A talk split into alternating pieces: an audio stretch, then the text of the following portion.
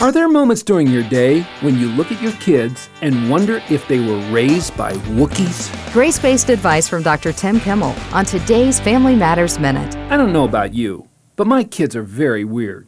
There were times when I wondered how some of the words, ideas, and actions they came up with could possibly have come from our gene pool.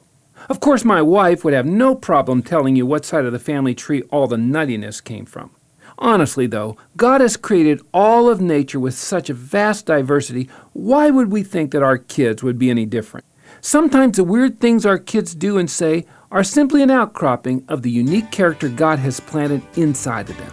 Just make sure you have a high gag threshold and then sit back and watch God raise up your weird kid to do extraordinary things.